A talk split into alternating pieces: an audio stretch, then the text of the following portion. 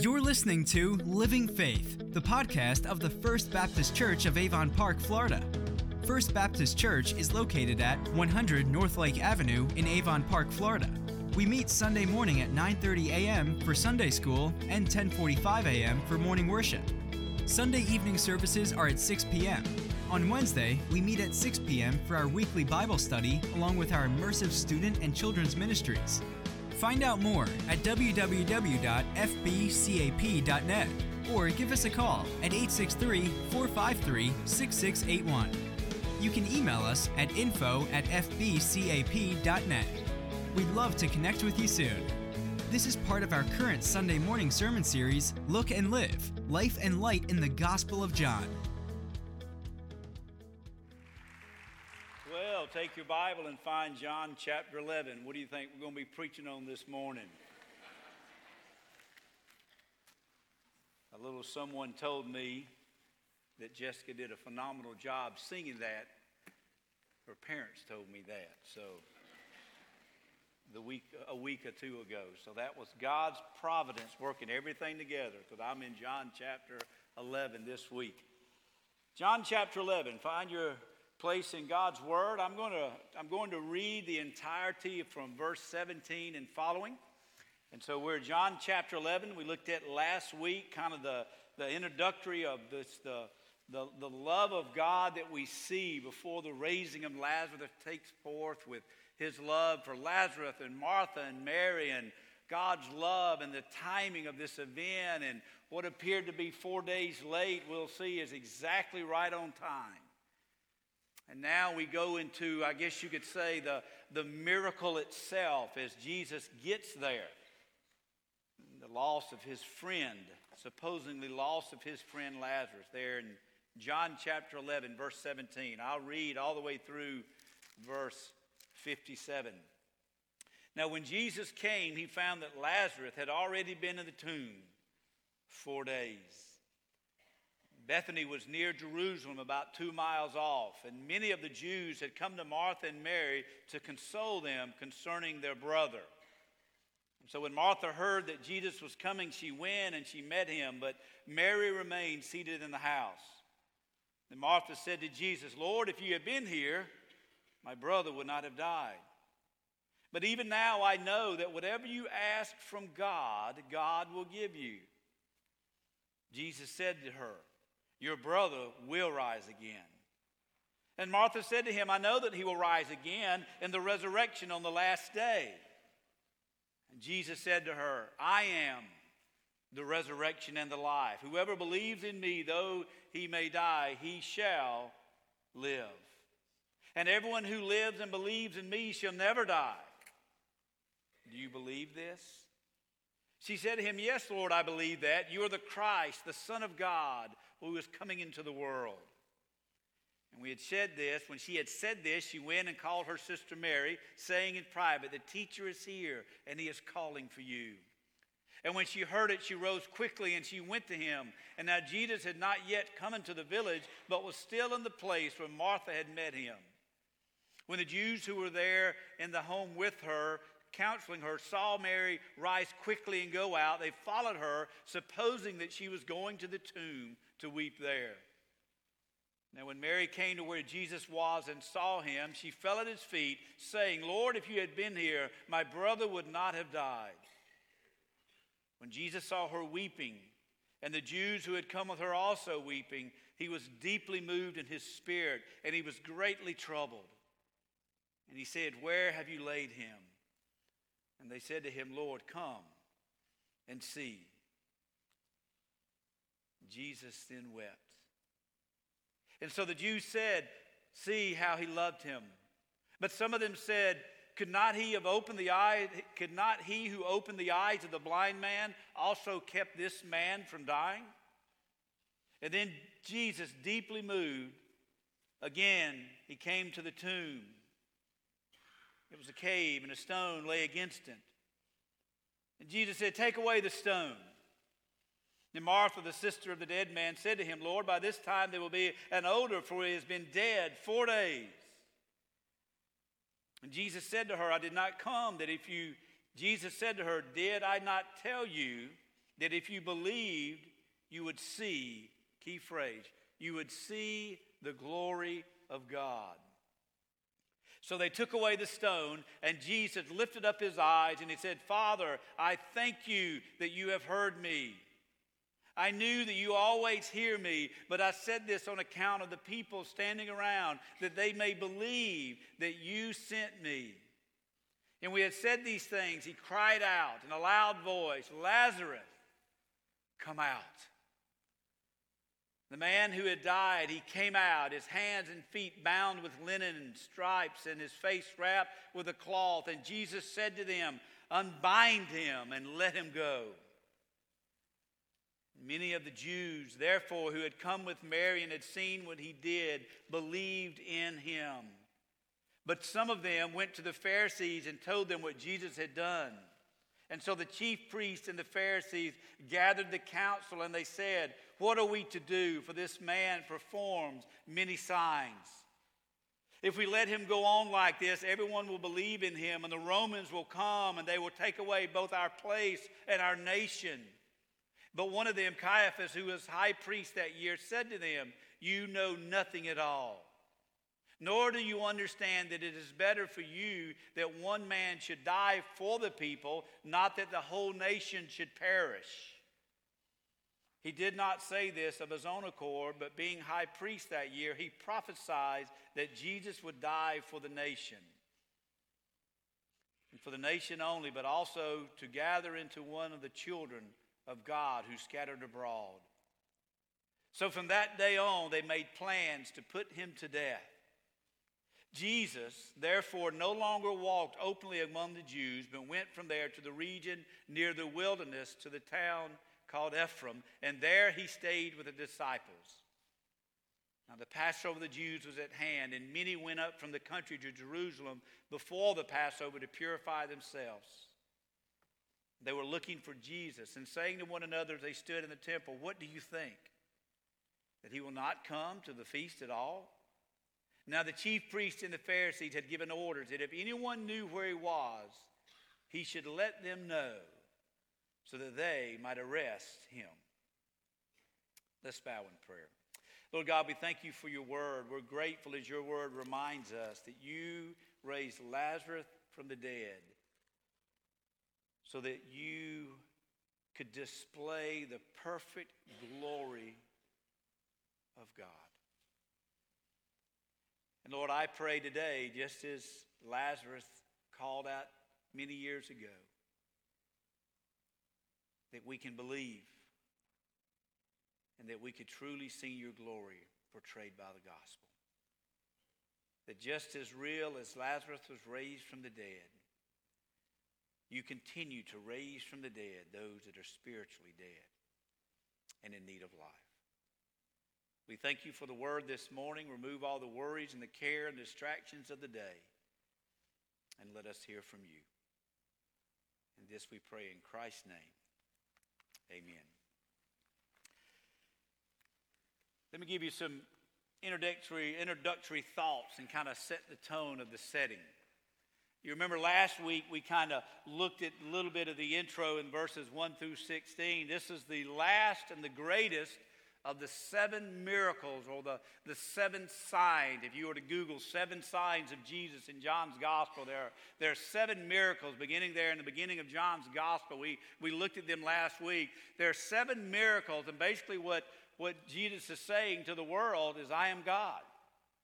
There's no other way to explain this supernatural act other than God alone, and God alone did it. It's also in, this, uh, in these words, we have one of the I am statements. I'll get to that in just a moment. But in these seven I am statements to the Gospel of John, Jesus is saying, just as God said to Moses at the burning bush, I am the great I am, Jesus is looking at the religious leaders and looking at humanity, and he says, I am the great I am. I am God. And we have all of this unfolding here, the great miracle of Lazarus being raised from the dead. We also can understand as you, if you were to look at a, an outline, some of our study Bibles may have an outline in the front, and you see here there's a, the tension is mounting. Jesus has been preaching and teaching and giving his discourses. He's been doing signs and wonders and making these bold statements. And this crazy, even as we see Lazarus being raised from the dead, you would think if Lazarus had been raised from the dead, the altar would be full of folks that have given their life to Christ, wouldn't you think? They saw him raise him to the dead, and they still went to Jerusalem so that they could have him persecuted. And so, in the midst of God doing his great works, there's still going to be unbelief. And so we see here in John chapter 11, you can feel the tension. And this miracle is that last miracle that Jesus does before he, he turns and he heads toward Jerusalem and he heads toward the cross. If you think about this idea, they have the one before them, but they fail to recognize who the one is. It's like this morning, I'm preaching about the Lord Jesus Christ and His being Savior and Lord. We have the one before us, but do we recognize He is the one that is before us? In this, we see, and I'll unpack all of this, we see Jesus raising Lazarus from the dead, but what we see also is a foreshadowing. We sang about that, the foreshadowing of Jesus being raised from the dead. We not only see Lazarus being raised from the dead in that picture, but we see believers, humanity that are believers, their, their spiritual life being raised from the dead. There's a lot of things going on here. Look in verse 40. It's kind of the, the main idea of the way that I'm going to walk through this text. We see that Jesus looks at them and says, Did I not tell you if you believed, you would see the glory of God? In this picture, in this chapter, we truly see the glory of God manifested. In my studies this week, A.W. Pink, a theologian, pastor, writer, he made these words in, in one of his, uh, his studies on, on John the glory of God is basically God manifesting his indivis- indivisible perfections, invisible perfections. So think about that. I said that wrong. Well, God is displaying, the glory of God, he's displaying God's invisible perfections. I like that.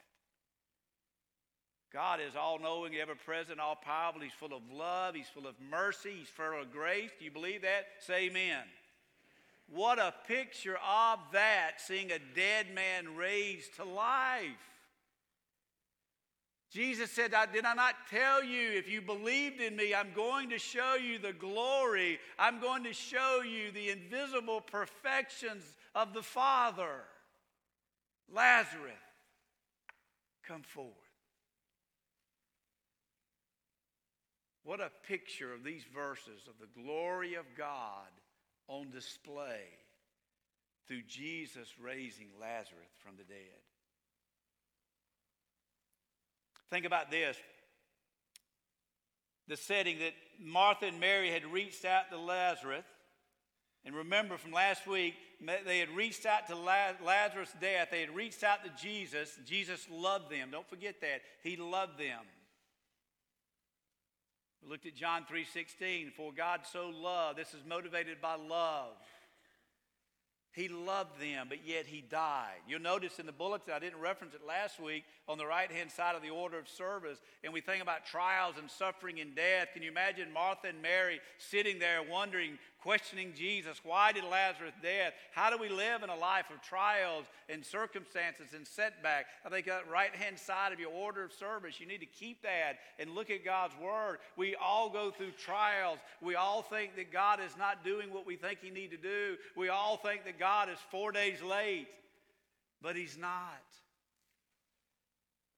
We see Jesus in Bethany, and all of this fits in together. We see Martha and Mary and Lazarus who love them. We see Bethany, it is two miles from Jerusalem. It's very close to Jerusalem where everything will fall into place, and, and the, the greatest picture of love and redemption will ever be on display. And I think Jesus, I think God allowed this to be the setting. He wanted to leave no doubt. He wanted to leave no doubt about who he was. That's close proximity. You see, the many we, uh, worshipers and mourners, I should say, and they've come to weep and mourn. That's what you did. In Jewish culture, you would even pay people to come do that. I mean, can you imagine being a professional mourner? And so it's so close to the city, there's a, there's a great crowd. There's no doubt that word will not get back to Jerusalem. There's no doubt that what is taking place will be known by everyone. And then we see Lazarus dead for four days. Four days. Jewish culture, three days, the, the spirit of your body would hover over you. So, in essence, for three days, there was still a chance you might come back to life, so to speak. But, but for three days in Jewish culture, for three days, the Spirit would hover over your, your dead body. But in Jewish culture, four days, dead was dead. Leave no doubt. Dead is dead. God said, I'm going to raise the dead, and they're going to leave no doubt. And then we see Christ arriving. We see this raising of Lazarus dead from the dead. We see this bridge. And if you look at the, the rest of the text through the end of the gospel and before the passion narrative, we see the conclusion of his public ministry and we see a, a bridge. So think about this. We see this great miracle take place in front of his disciples, and then immediately he segues into a more of a, a personal ministry with his disciples. He shows them who he is, and then he teaches them of what's about to come. So there's a lot of stuff going on here, isn't there? Sometimes we just get kind of hung up right there at the tomb. There's a, God is doing a great work to teach us a great many truths here. This is what I want us to consider as we look at this God's glory on display in these four different settings. Setting one, Jesus says, I am the resurrection and the life. Now, it's easy for us to pick on Martha and Mary and all those in Scripture because we know the how it ends. But before we pick on Martha and Mary about doubting, we're doubting right in here today over something, aren't we?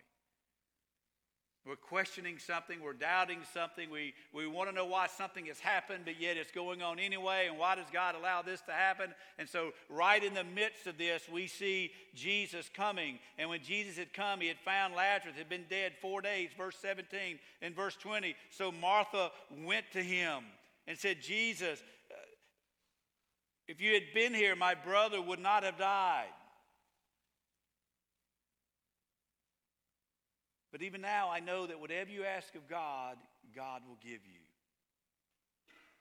Jesus said, Martha, your brother will rise again. Martha understood that in the resurrection, in Jewish culture, the understanding, there would be a resurrection of the dead, but see, she missed it. Jesus says, Listen, I'm not talking about what's going to happen, I'm talking about what is happening.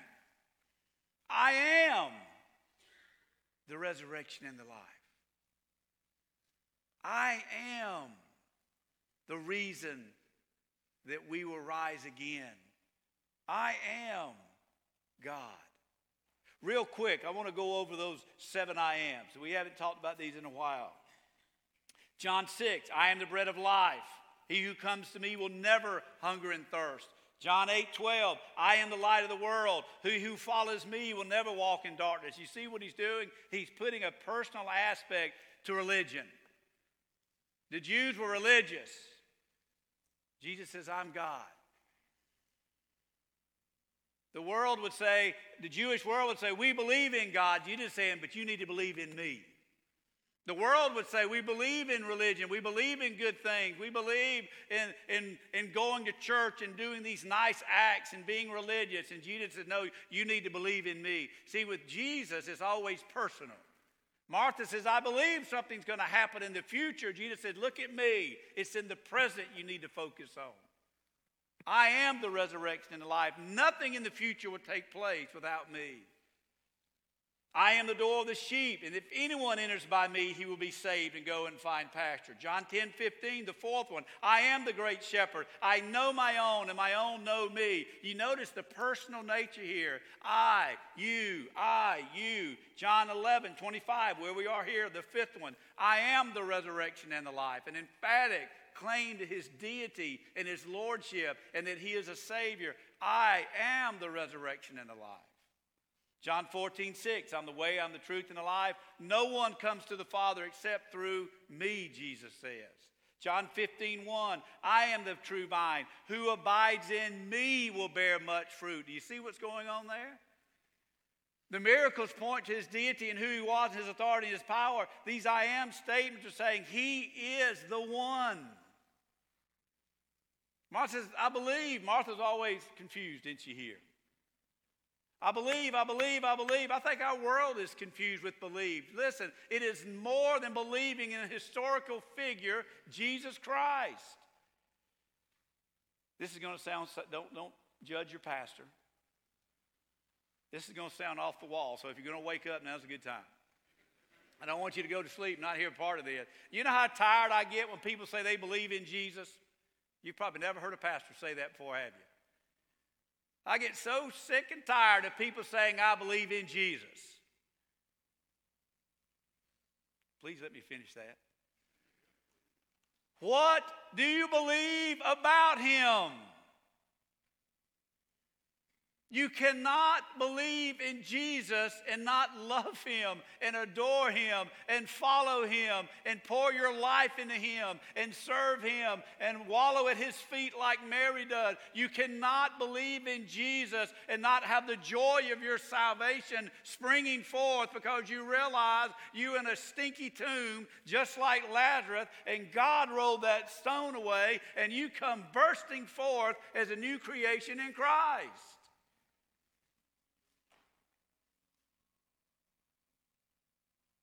I went through a little period of time where somebody would say that, and I said, What do you believe about God? You want to talk about? First time I did that, I was in a hospital room visiting with somebody, and it was kind of one of those things. Hey, Brother Jon, if you're in the hospital, I got a, a, a relative that, that's sick, and I don't know really where he's staying. It's kind of one of those. So everybody's on their best behavior when the pastor comes in the room, and so the pastor comes in the room, and like, the pastor's here, and they always say it so everybody won't cuss when the pastor's in the room. You always got the cousins in there, you know. It's the pastor. Y'all do that to me, some of y'all's friends. You, you, I want to get out of the car good. You know, the pastor's coming because you don't want to be embarrassed. Oh, Pastor, I believe about God. This is what I said. I wasn't trying to be funny, I was just trying to be biblical. So do I. What do you believe about Him? Crickets. Let me tell you something. What do you believe about God determines who you know about God. What you know about God and who you are in relationship to God. I believe. He said, but this is what you need to believe. This is the good This is what makes the gospel the good news. Jesus says, That's great, Martha. I got that. But do you believe in me? I am the resurrection and the life. Notice what he says. Whoever believes in me, though he may die, he shall live. Martha had faith, but she didn't at this point have this personal faith. Because when we believe in me, though he die, he'll live. There's, a, there's an idea of that spiritual death. When you believe in Christ, then you will live. Some of us out here today understand that because you know you're not living. You're alive, but you're dead, and some of us have had to be dead before we become alive. To believe is to live. And everyone who lives and believes in me shall never die. There's that idea of the not ever dying. You think about it, once you give your life to Jesus, well, I'll rephrase that. I think we all live for eternity. Some of us in here today that have never repented of their sin and placed their faith in Christ, you will live for eternity and well, but that's going to be an eternal damnation in a place called hell. You may die, but your soul immediately goes to hell. For those that are believers, the moment you physically die, your, your soul goes in the presence of the Lord, eternity. Jesus says, I am the resurrection and the life. Look at verse 27, she said to him, Yes, Lord, I believe that you are the Christ, the Son of God, who is coming into the world. You may think that is true salvific faith, which is good. Now, we need to understand also that based on what she has in front of her, that's pretty good faith.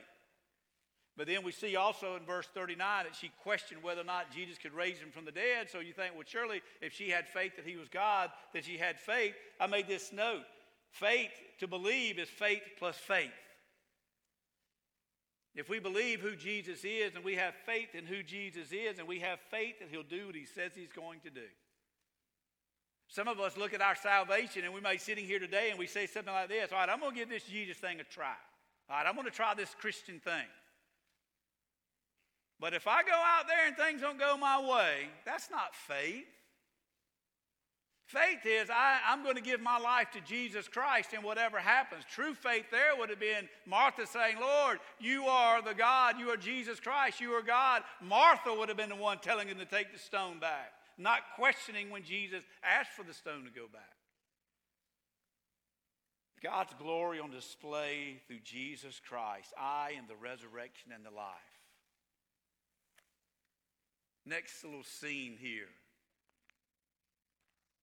Jesus weeps. How many of you tried that in RAs? I was in RAs. We had to memorize the scripture verse. You know what my scripture verse always was? John 11, 35. Nobody else did that but me? Who's going to memorize the scripture verse? Ah, I will. What's your verse? John 11, 35. What is it? Jesus wept. I'm the one in Southern Baptist Convention, they had to put that clause in. Other than that verse, what verse will you memorize? Shortest verse in Scripture. A lot of significance there. Jesus weeps. Let's look at it a little differently. Mary comes, Mary's weeping. Little side note here. Every time you see Mary, she's always at the feet of Jesus.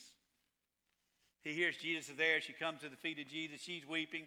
Everybody's weeping. Some of the people are just weeping to be weeping. Some of the people are mourning because that's what they do. Like I said, Jewish culture, are professional mourners. They got it moaning and wailing and weeping, and there's a vast many of them. But you all, you had Mary weeping, you have Martha weeping, you have everybody that is weeping. When Jesus saw their weeping, verse 33, and the Jews who had come with her also weeping, he was deeply moved in the spirit.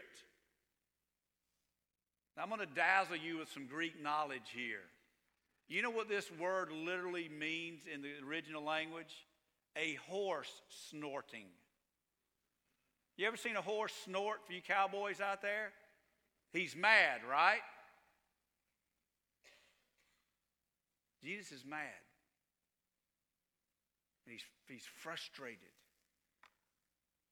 And so we have to sit there and ask ourselves, wait a minute, he's weeping. No, this word literally means he was, he was agitated and he was frustrated. He was deeply moved in the spirit and he was greatly troubled. And so all we can do is just look into this and try to figure out, since we can't read Jesus' mind, what was he frustrated about? I think he was frustrated and deeply upset and burdened. We see Jesus in the flesh. We see Jesus as a man, the fallenness of man and the ravages of sin.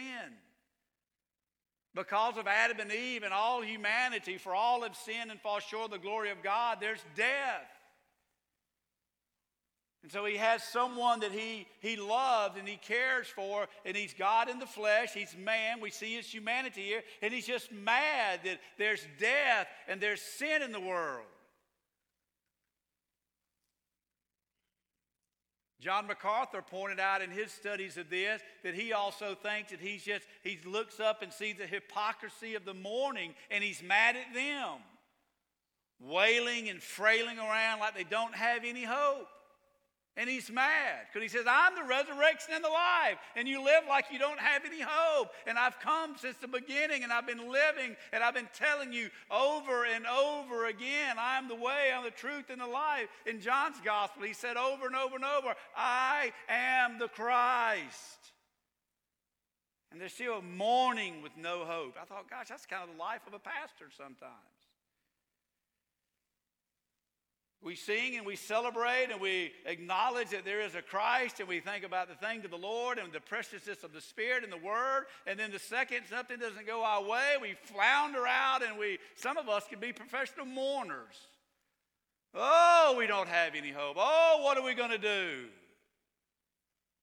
I think it just troubled him.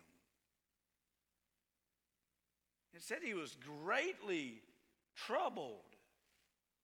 But then immediately look at verse 35. He wept. Do you know what that means? Sadness, compassion, and care.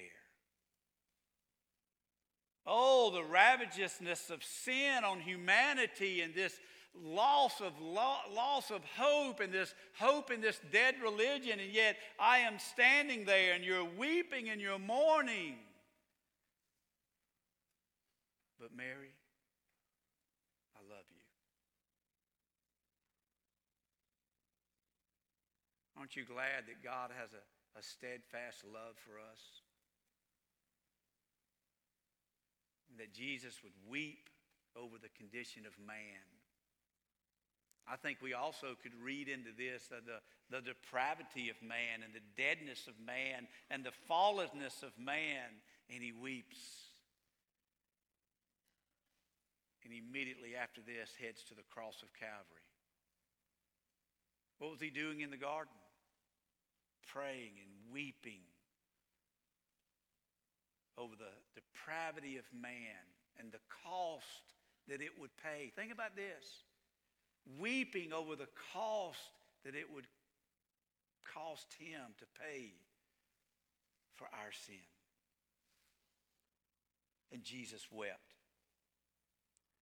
Then Jesus, deeply moved again, he, he came to the tomb. So we have Jesus saying, I am the resurrection and the life. We see this Jesus weeping. Then we see in verses 38 and following this grand statement. Every time I say it, though, I, I say it in the King James Version Lazarus, come forth. Lazarus, come out. Jesus, deeply moved again, he came to the tomb. Look at verse 40. Jesus said, Did I not tell you that if you believed, you would see the glory of God? That's, that's it. There's the picture, the tomb. He said, You're about to see the invisible perfections of God. You are about to witness the manifestation of the glory of God. you know, I've often said this. There's a couple of weird things. I, I think about a lot of odd things. I've often thought it'd be the coolest thing in the world to have a pair of regeneration glasses. Can you imagine how awesome it would be if I had some glasses on right now that I could see your heart? And the moment you became born again, I could see it. I'd be up here shouting all the time. You know, the greatest display of the glory of God is when that dead hearted sinner by grace through faith becomes born again and comes out of that tomb of spiritual death and is a new person. Wouldn't that be awesome to be able to see? You want to see the glory of God manifested. Some of us need to remember what it was like to be lost. Just look at yourself in the mirror and to the glory of God that you were saved. The gospel of the Lord Jesus Christ is the greatest display of the glory of God there is. One of the old church confessions, the Westminster Catechism, talks about the chief end of man is to do what? To glorify God and enjoy Him forever. To glorify God through the gospel of His Son, Jesus Christ, and to enjoy Him forever. There's not a greater manifestation of the glory of God than the gospel of the Lord Jesus Christ. That a holy God sent His Son for a sinful man. And by grace through faith, we may be saved. It's not just good news, it's great news that Jesus brings life in the midst of death. Here, spiritually, I mean, here, physically, we see that, but yet we know he's pointing to that spiritual life. He knows what is about to happen. He says, I, you, you need to see this, and you will see the glory of God. What do you think took place on the cross when they took Jesus' dead body out of that cross? What do you think? I never thought about this as I was singing. That's why I love singing before I preach. Mary weeping at the tomb. You get that? Mary was weeping at the tomb and the Savior came forth. Mary was weeping at the tomb and Jesus called her brother to come forth. What a display of the glory of God that we see a physical raising, but yet Jesus knew what he was doing, that he was pointing to his physical and his spiritual raising on the cross. Notice what he did. He lifted up his eyes to the Father. What a great picture of God the Father and God the Son and God the Spirit. What a great picture of the dependence on God by Jesus Christ, God the Father. What a great picture of God receiving all the glory. Everybody heard him say this. He didn't just do it himself. He's not some televangelist. He's not some self made apostle. He's not some self made prophet that always gets the glory in modern teaching and preaching. He lifted up his eyes to his Father and he prayed. Father, I thank you that you have heard me. I know that you always hear me. He was, he, he, was being very clear on what was going on, who he was, where he was from, what he was sent to do. And that's been his message throughout John. That's what the religious leaders could not handle who he was, where he's from, who's his father, who's sending him, why is he here. Everything that Jesus does is always consistent with the Father and the Son and the Holy Spirit and we had said these things, he cried out with a loud voice. I've got a list of places I'm going, I, I always, again, my mind, things I wish I could have seen. This is one of them.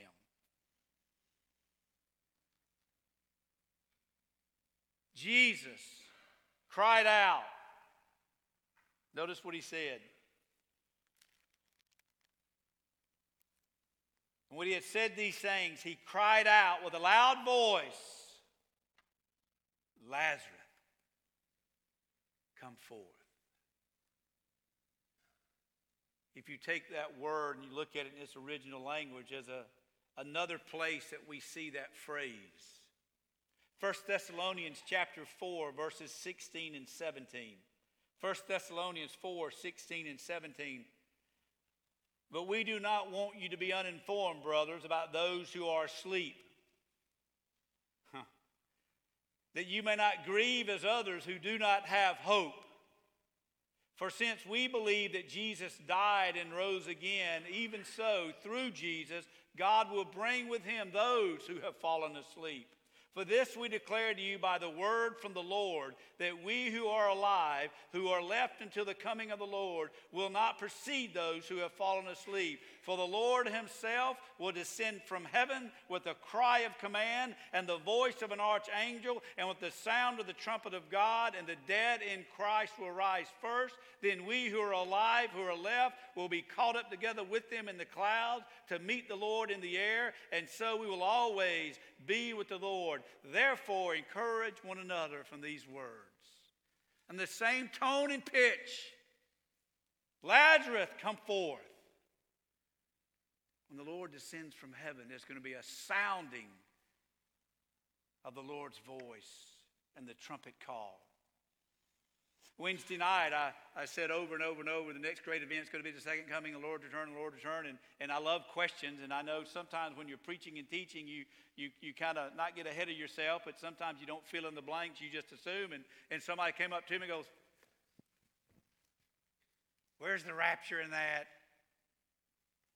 Great question. The next great event is the second coming of the Lord Jesus Christ. And there's going to be a sounding forth of God, and the, and the trumpet will call. Now we have a, a differences. That's one of the difficult things when people become believers. They never realize there were so many differences within the church. Somebody says, Preacher, how can we have one Bible, one Trinity, and have so many division? And I said, because we're still involved with it. I'm trying to be funny, but I'm serious. We're still involved with it. So there, there are differences of, of the end times. And somebody says, well, why are there differences of the end times? Because Scripture does not explicitly teach exactly the steps verbatim. So this is the way I do it. Okay?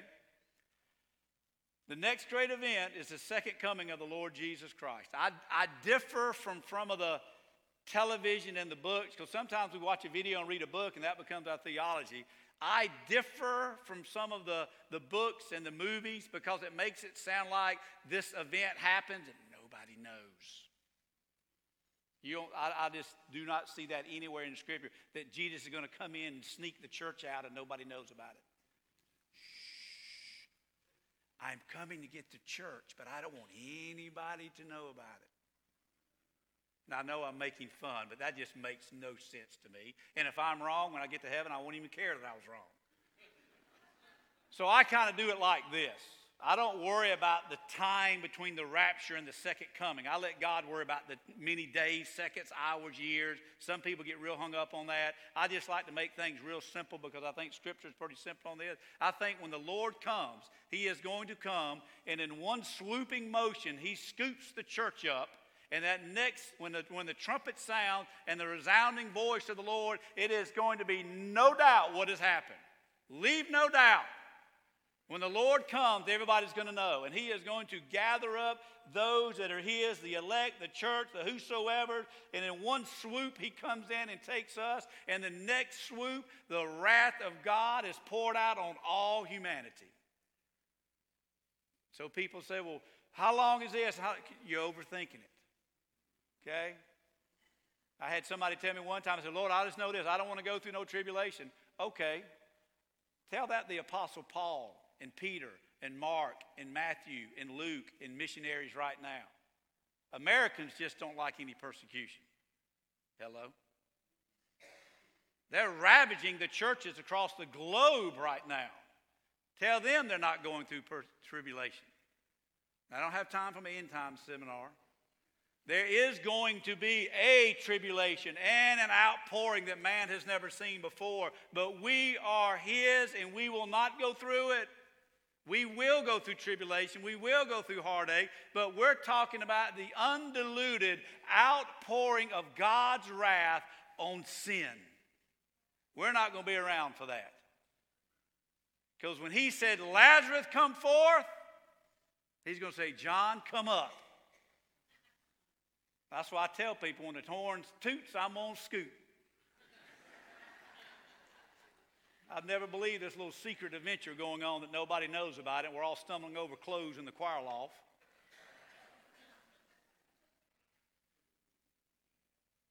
Lazarus.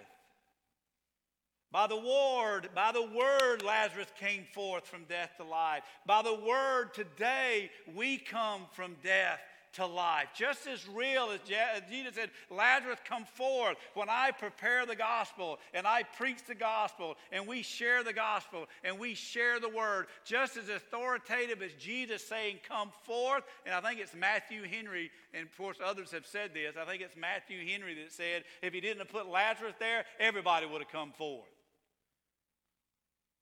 But he said, Lazarus, when we preach the gospel, this is God's word into the hearts of mankind. I don't have to do anything. I don't have to trick anybody. I don't have to do anything other than, hey, somebody roll the stone back. I'm going to preach the word. And Lazarus came forth.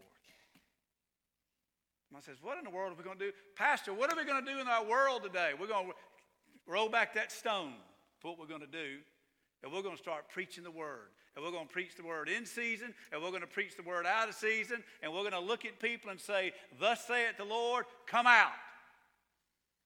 What if they don't want to? That's on them. This is God's word, not my word. It's not against me, it's against God. That's liberating right there, isn't it? It's always been God's word that brings forth death to life. Again, I've, I've been looking at John 11 about a month now. When he had said these things, he cried out with a loud voice, Lazarus, come forth. The man had come out. I mean, just think about it. He could have superimposed him through the brick wall or whatever. Oh, he could have just kind of come out. But then they probably thought that would have been a ghost. Now roll that stone back because he's going to walk out of there. By the way, somebody help him get his grave clothes off. And you know some of y'all wouldn't have touched that for nothing. I ain't touching that old stinky glove clothes. Somebody else get over there and get that off. Well, we got the flu bug going around. I'm not touching that. Somebody help him take his clothes off because that's a real man right there and he's alive. Go over there and touch him because he's alive and his name is Lazarus. No doubt wanting a ghost, wanting some supernatural, ooh, a real man that was really dead became a real alive. and Jesus Christ did it. The moment that you were saved, a real person that was really dead became really alive, and Jesus Christ did it. Wouldn't that be awesome on a Sunday if somebody were to say, you know, because I, I tell people whether, whether you, you know, come forward and talk to me after the service, wouldn't it be kind of neat that today somebody comes up to me and says, Pastor, I got saved. Hey, I need some help down here. We got to get some grave clothes off. Wouldn't that be awesome? Let's create that. Let's do a grave clothes off ministry. Because he was dead. They were dead. And now they are alive. Now, sometimes we stop there and we just, woo, four days late, yay. But look at the rest of these verses. We'll finish with this. Notice this conflict. You would think, you would think, after that, let's just have a parade. No, just the opposite. I think if you have an ESV Bible, I have an ESV, the, the heading. It's so, I mean, just look at it. My heading Jesus raises Lazarus. That section. Next section. The plot to kill Jesus. Who are these people? He just raised a man from the dead. Now they're wanting to kill him. Exactly. There is no salvation apart from the cross. We step back and we think, oh my goodness, what's Jesus going to do now? They're plotting to kill Jesus. Everything that is taking place is exactly on God's redemptive timetable. The raising Lazarus from the dead means nothing if Jesus Christ does not give his life as a propitiation for our sin on the cross. It means nothing. Some believed, some did not believe. Isn't it amazing, though, what they were concerned about? Notice if you don't read this. So they, they go to Jerusalem, and Caiaphas are having this meeting, and for some reason we think if we have enough people and we have a consensus, it's kind of like our country. If enough people say it's okay, it becomes okay. So they get a consensus and they say, oh, we got to do something about this because we are going to lose blank. We are going to lose our nation. We are going to lose our people. When we think about Jesus Christ, it cost us everything. So many people will not come to Christ and they yield to come to Christ because what will it cost them? They had the Savior of the entire universe standing before them and they were afraid they were going to lose their nation. I got news for you. They're still fighting over that nation. And until they look to Jesus Christ, they're going to still fight over that nation. Isn't that, isn't that crazy? You never thought about that before. The Jews said, we need to kill him. They're not, we'll never have our nation. They still don't have it until they recognize Jesus Christ. That'll make you think, won't it? What do we, what, we cannot get rid of this from man's perspective. We know God's got to work in redemption. We know that. But in our perspective, we say, I can't do this because of this. I can't submit because of this. The whole Jewish nation will not submit to him because they thought they would lose something. What are you afraid you're going to lose? You'll gain everything. Lose everything, you'll gain everything. He doesn't want a little of you, he wants all of you. That'll preach.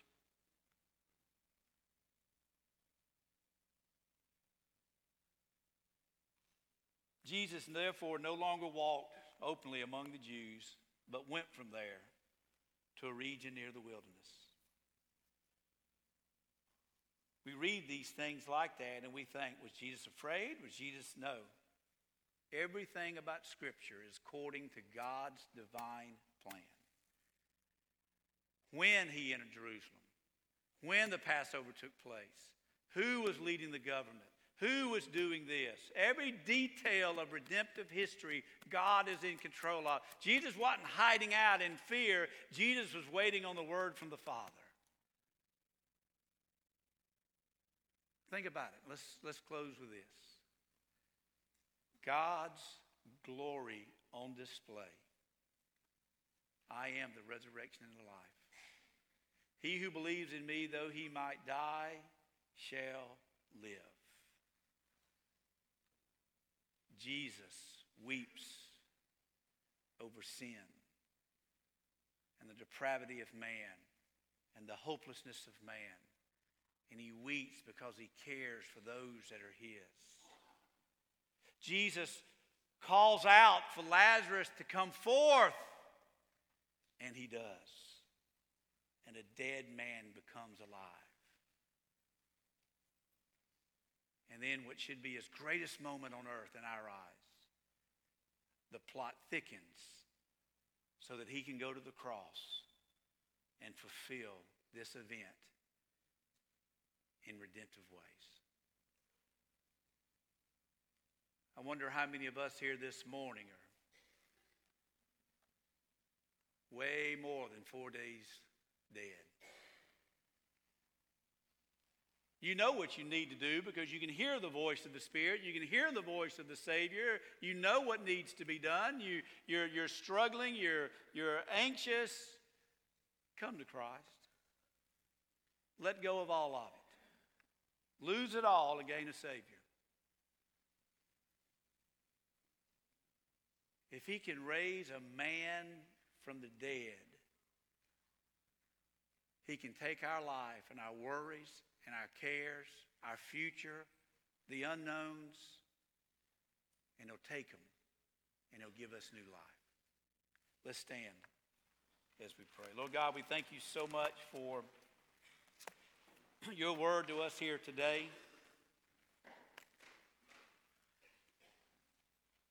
Lord, I can only imagine the sound of your voice when you called Lazarus to come forth. But I believe your voice is calling us here today to come forth. Not to physically come forth, but to spiritually come to Christ. Lord, we thank you for your spirit and for your word. We thank you for that calling upon our life. And Lord, I pray right now that if there's anyone here today that needs to respond by faith, that today would be the day of their salvation.